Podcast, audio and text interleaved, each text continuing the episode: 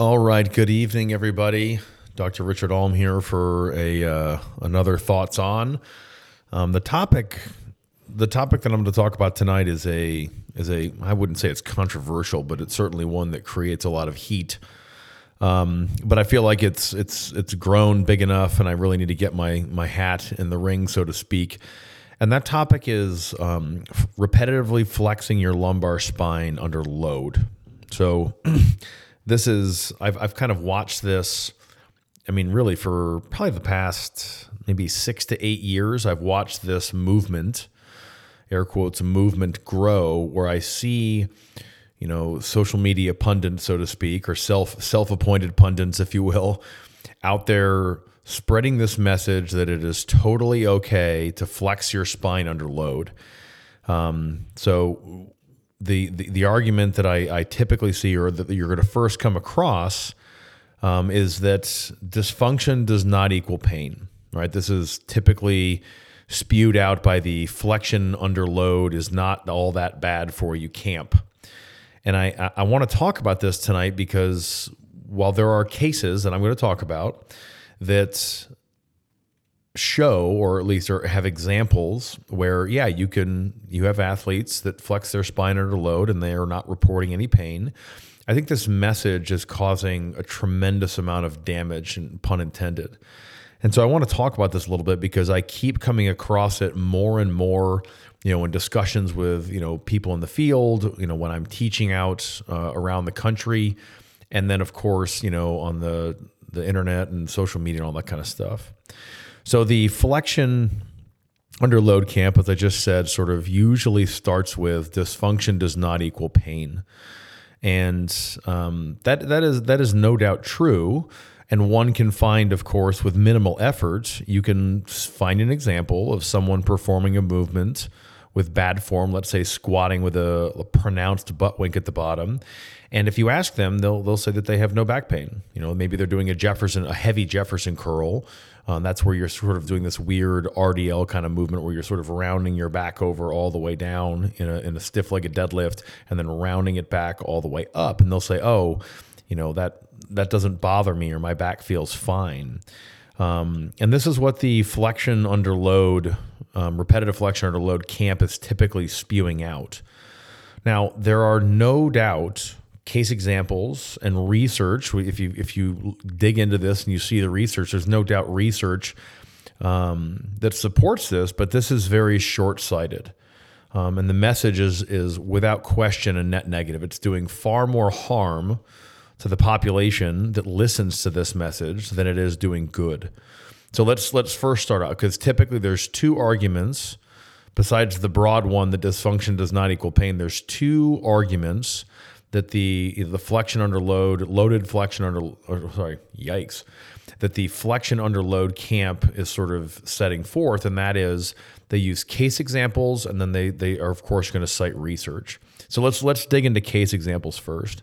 Um, so case examples, you know, you can find someone that can can tolerate flexing under load, and using a case example makes one very very bad error, and that is assuming that the athlete, you know, the case example, that that athlete's tissue tolerance is the same as the population that you apply the conclusion to, that being the general population. So you find an athlete, which is not hard to do, that is, you know, online and they're still performing. So you know, there's another assumption there that, oh, okay, just because they're able to compete, then they must not have a back injury or they must not have, you know, significant back pain, which you don't know. And oftentimes the athlete is just amazingly focused and able to push through that stuff.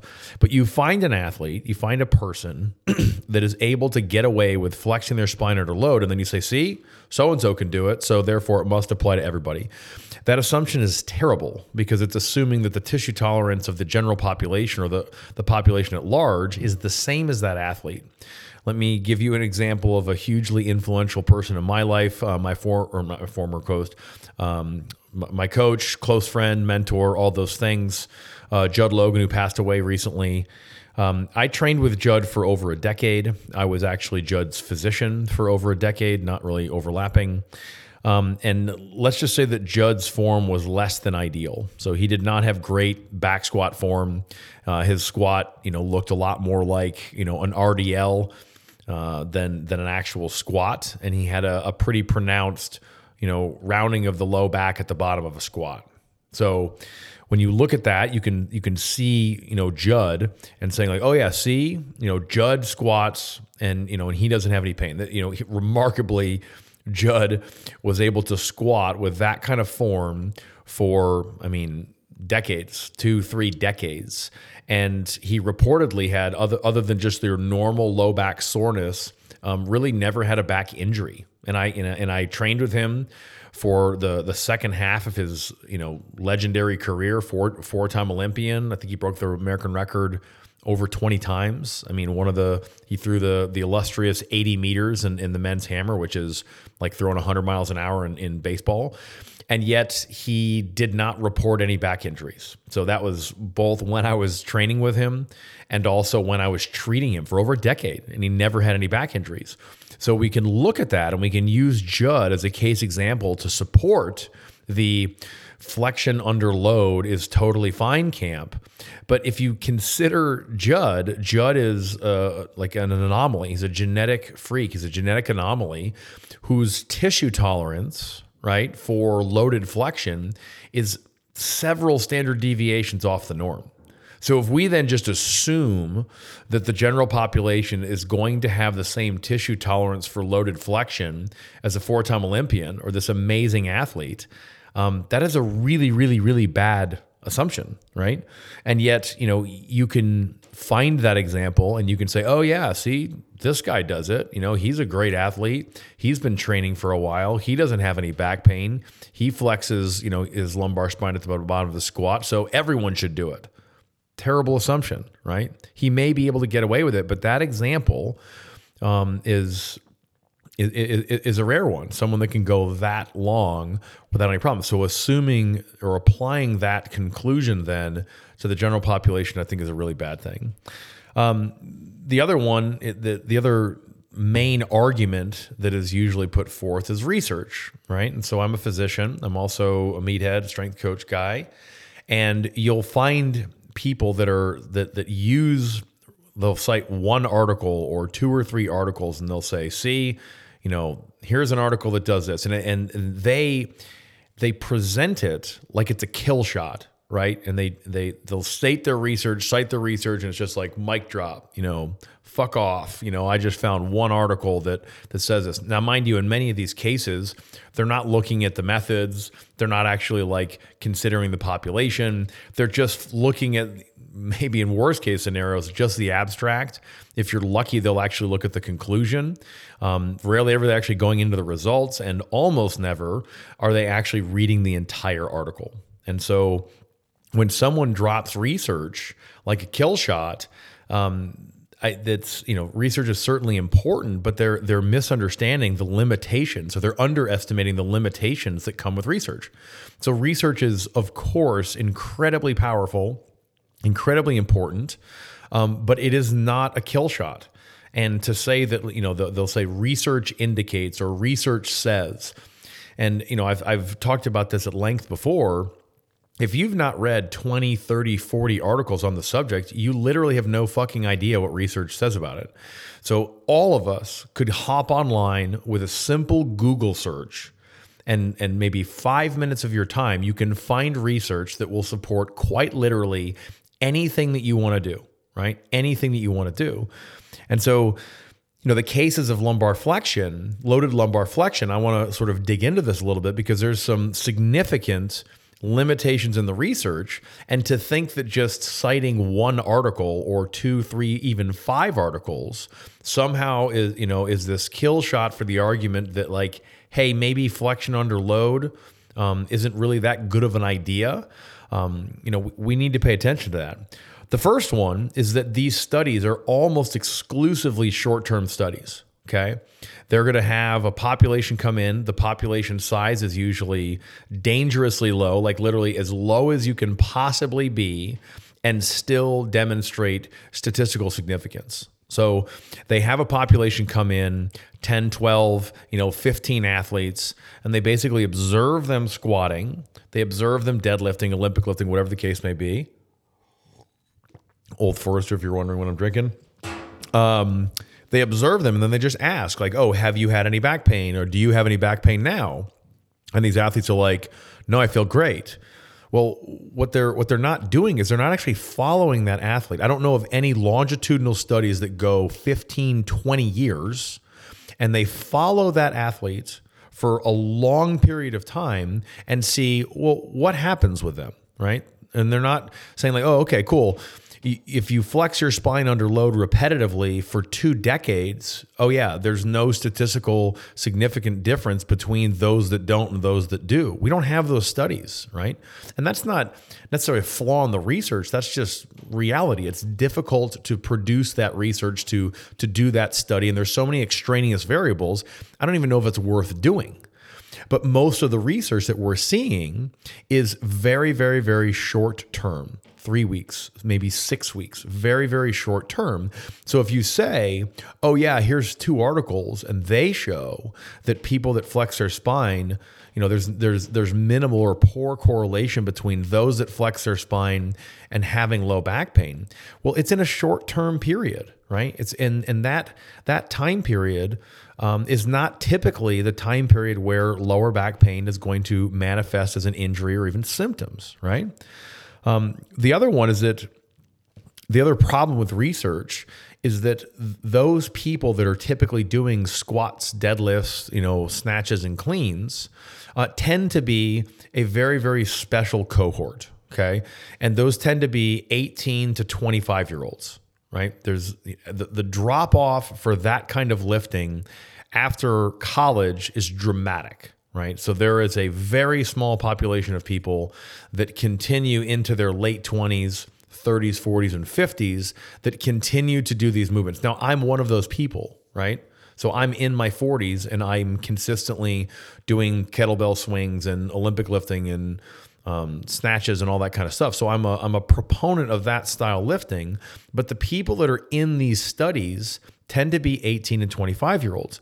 And now, when I was you know, in my 20s, I was quite literally almost invincible or felt like that. You know, I would just absolutely beat the shit out of myself in the weight room with like a heavy posterior chain workout, you know, 10 sets of, of, of triples in the deadlift or a bunch of Olympic lifting followed by German volume training in the squats, right? And I did not have what I would say magnificent squat form. And, you know, I, I could get away with murder.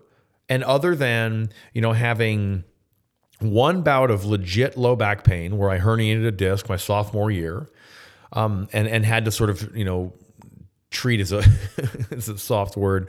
I'm using that term loosely for sure. Um, basically, train through it. I was able to train through a pretty good disc herniation that that occurred during doing a back squat because I had a, a, nice, you know, obvious. You know, my my mother would be able to to see that I'm rounding my back over at the bottom of the squat. But that was my sophomore year in college, right? So at that at that time I was 19, like 20 years old, and other than that, like probably six month period where I had to work through that, I was able to train all the way until I was 30 years old and have very minimal, minimal interference in my training.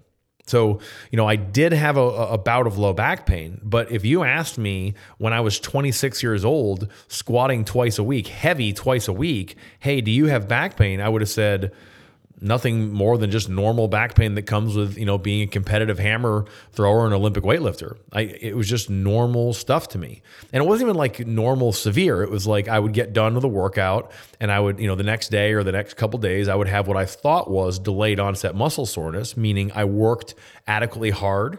You know, in my training session, um, but I know now clinically, I actually was sort of aggravating the disc and the tightness and the pain and the aching was not because the actual you know, muscle physiology was adapting and getting bigger. It was because, you know, the discs and the spine was kind of angry and I was getting these trigger points and this aggravated pain. But it wasn't prohibiting my training. You know, maybe I warmed up a little bit more, but I was able to just continue training without too much trouble whatsoever. Um, so for me, you know, does that mean that, you know, because I was able to do that in my 20s, does that mean therefore that I should continue to squat heavy repeatedly with you know repetitive flexion of my lumbar spine under load all the way into my 30s 40s 50s and beyond. Um, the answer is absolutely not. So what because you know as you get older your tissue tolerance kind of deteriorates you know that's just the normal aging process.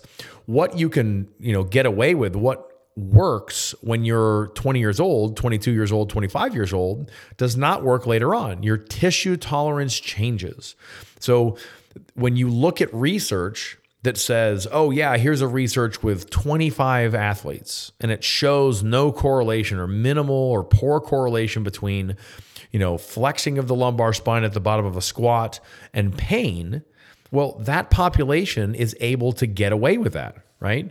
And so, assuming the tissue tolerance of someone who is in their 20s that assumes that, oh, it, it, therefore applies to their 30s, 40s, 50s, and beyond is a very bad assumption. So, on the research front, two of the major flaws with the research are one, they're typically short term studies, and two, they're usually studying a cohort that is made of rubber 18 years old, 20 years old, 22 years old. You know, we're rarely ever taking these studies. I don't know of any study that looked at 35 to 45 year old athletes that are watching them squat and watching them train. And so, you know, that's a, just a really, really bad assumption. And I and I've sort of seen this you know in the the lifting population the coaching population across the country. You know you meet somebody early on whether it's like athletes that i trained with or coaches that i've worked with for over a decade and their training methodology and what they're doing not only with themselves but in their athletes changes dramatically because they're experiencing that you know change in age right? So that's that's a that's a, a, very very important point.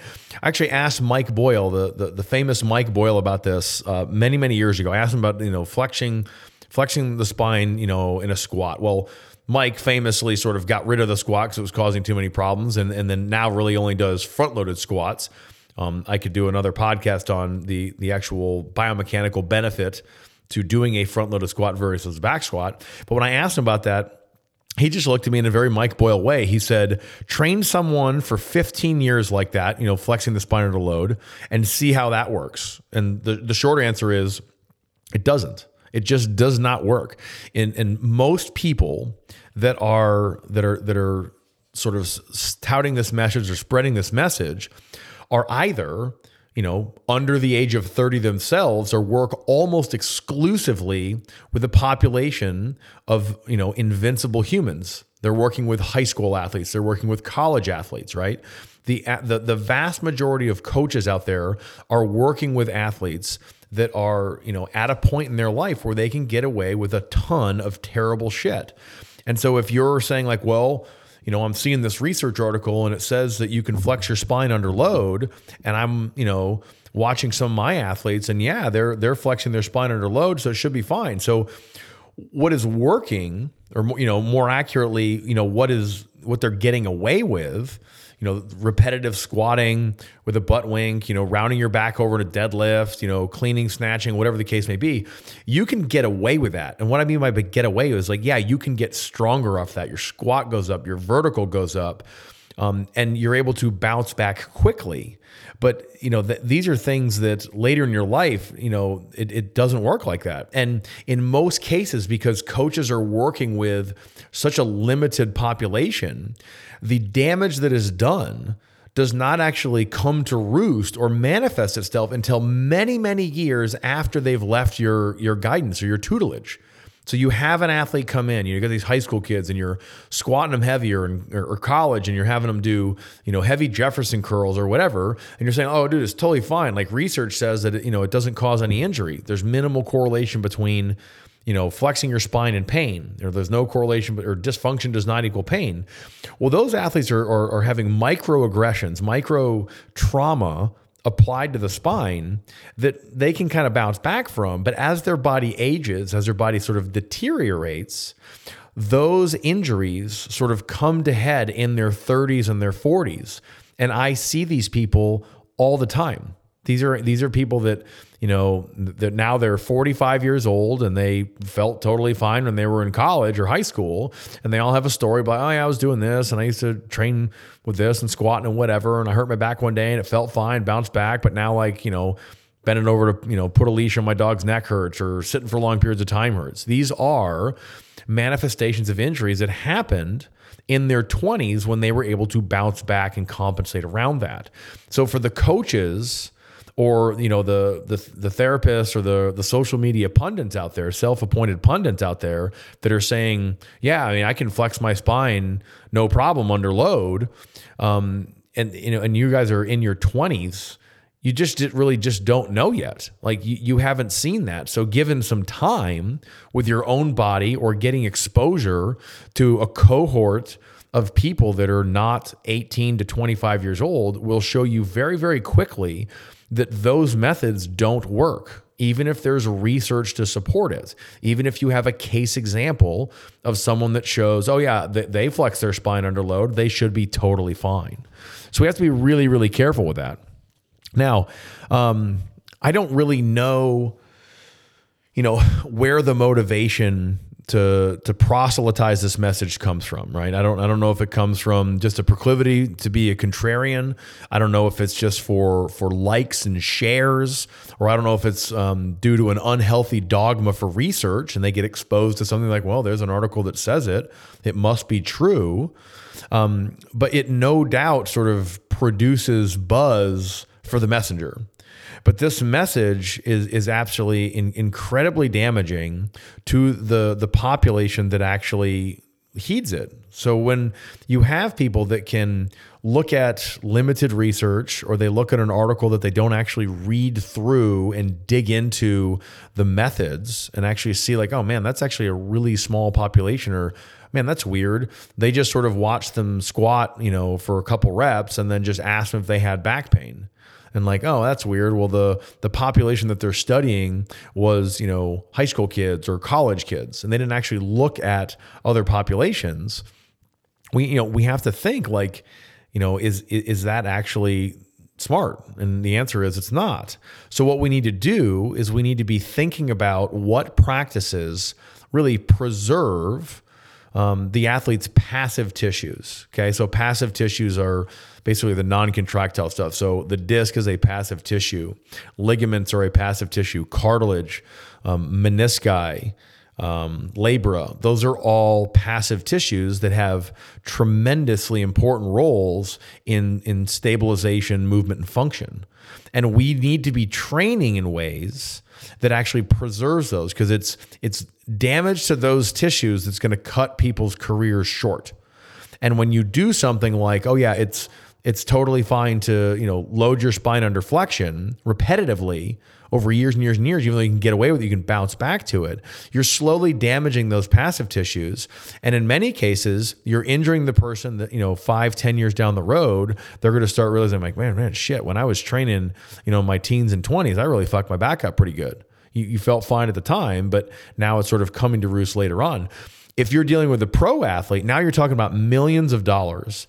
If you think about an athlete that you know let's say that you've got an NFL guy and and they injure their back in their second year and they're not unable to get that monster first you know uh, sorry second contract or you look at Tom Brady's career you know every year that he adds on he's making tens of millions of dollars so those if you can increase the length the longevity of an athlete's career, you can have a tremendous impact on how much money they're making. So a lot of these practices, repetitive flexion of the spine under load, you might they might work, you know, when they're younger, but they don't actually work later. So the, that begs the question: if those practices are not effective in you know for athletes when they're in their late 20s, early 30s and beyond, are those the best practices? Because the argument that just because they can get away with it, right? Just because, you know, it's like they're able to do it and get stronger, um, that that that's not a great argument. Like we need to be thinking long term with those people because you can effectively train athletes in a way that does not fuck their body up. It doesn't. They, those are not two things that are that are that are woven together. And so I think that instead of spreading the message that, well, I mean, butt winks are really common. So if it's common, then it must mean that it's okay, is, is, is a really bad argument for that training method. We need to be stepping back farther, looking at a, a longer timeline and coming up with better practices. Because there's lots of bad habits and tradition in the strength training industry that cause all kinds of problems.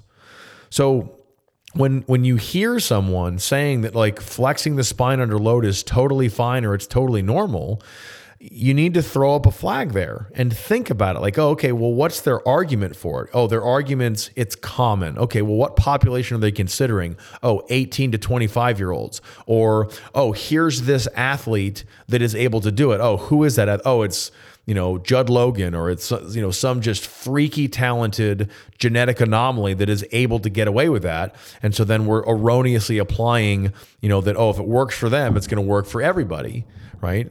That's bad. You can also think about, you know, the timeline. Well, what are we talking about? Oh, we're talking about athletes that are just training in high school and college. We've never actually thought, is that an effective training method?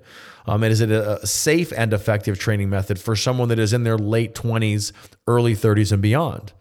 And I, I just don't think that, you know, allowing an athlete or even encouraging an athlete to load up squats and deadlifts and just say, oh, yeah, go ahead and flex the spine. It's normal, it's common.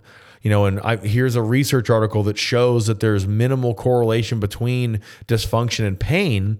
You are causing all kinds of problems for that athlete later on. I get to clean up these messes clinically, right? I see them in the gym when they're in their 20s, and I literally watch them go through their career. I watch them, you know, retire, and I watch them come into the office with all these these injuries. Now, um, flexion under load, or sorry, or at least flexion of the lumbar spine is a is, is a, is a complex topic, right? And it's very very common in training. There's no doubt. If you watch a hundred athletes squat, you will see the vast majority of them have a butt wink, right? But you know, to completely answer or or give you know full you know adequate time to this conversation you're just going to have to wait for the next thoughts on because there's a lot of things that go into this. You know the strategy that someone is flexing the lumbar spine how often are they doing it? What's the load? There's lots of things to consider here because while i am adamantly opposed to just you know just saying like oh yeah go ahead flex the spine under load it doesn't matter it's it's normal it's natural it's it's fine it's healthy everybody does it so keep going um, that being said, I don't think you have to just eliminate all flexion. And the moment you see any flexion, you have to just pull the rip cord and get that athlete, you know, done with that exercise. That's not the case either. It is much more complex than that, and it's really more than I'm able to handle or, or cover in one podcast. So, you know, in review here, uh, I think that the message that flexing the spine repetitively under load that, that that we're seeing sort of get more and more popular is is a really really damaging one, and and and it's it's it's causing more problems than it's solving. Um, and the the the arguments for it are typically you find a case and say, okay, so and so can do it, so everybody can do it bad argument. They'll cite research. The research typically is either, you know, of that that very very special and unique cohort, those 18 to 25 year old active people, maybe themselves they fall into that population, right? They haven't actually been applying these methods for, you know, many years or even decades right? Um, and then the other one is you're not actually following those people in those research articles. You're not actually, they're all short term. You're not actually following them for 5, 10, 15, 20 years. So, sure, you can find a case example. Sure, you can find research that shows that flexing the lumbar spine does not directly correlate with pain, but that doesn't mean that that practice isn't deleterious to that athlete's you know career and to their function later in life. So with that, I will have my last sip of my my my bourbon here. Old Forester, quite good, and I will uh, be on the lookout for you guys for the next one where I'll tackle flexing the lumbar spine part two. In that, I'm going to kind of get into a little bit more of the mechanics, the strategy, anatomy, and all that kind of good stuff.